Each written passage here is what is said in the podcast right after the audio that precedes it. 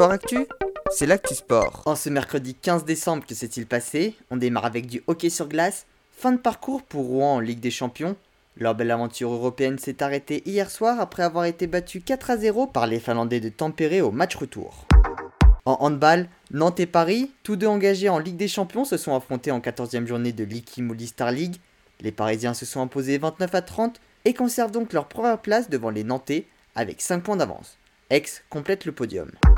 Toujours en handball, les Françaises affrontent ce soir la Suède en quart de finale du mondial. Un match à suivre en direct sur TFX à partir de 20h30.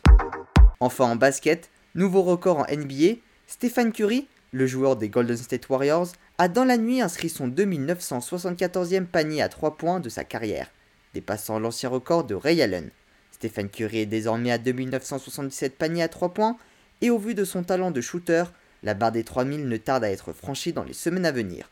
Voilà pour les actualités du jour, à demain dans Sport Actu.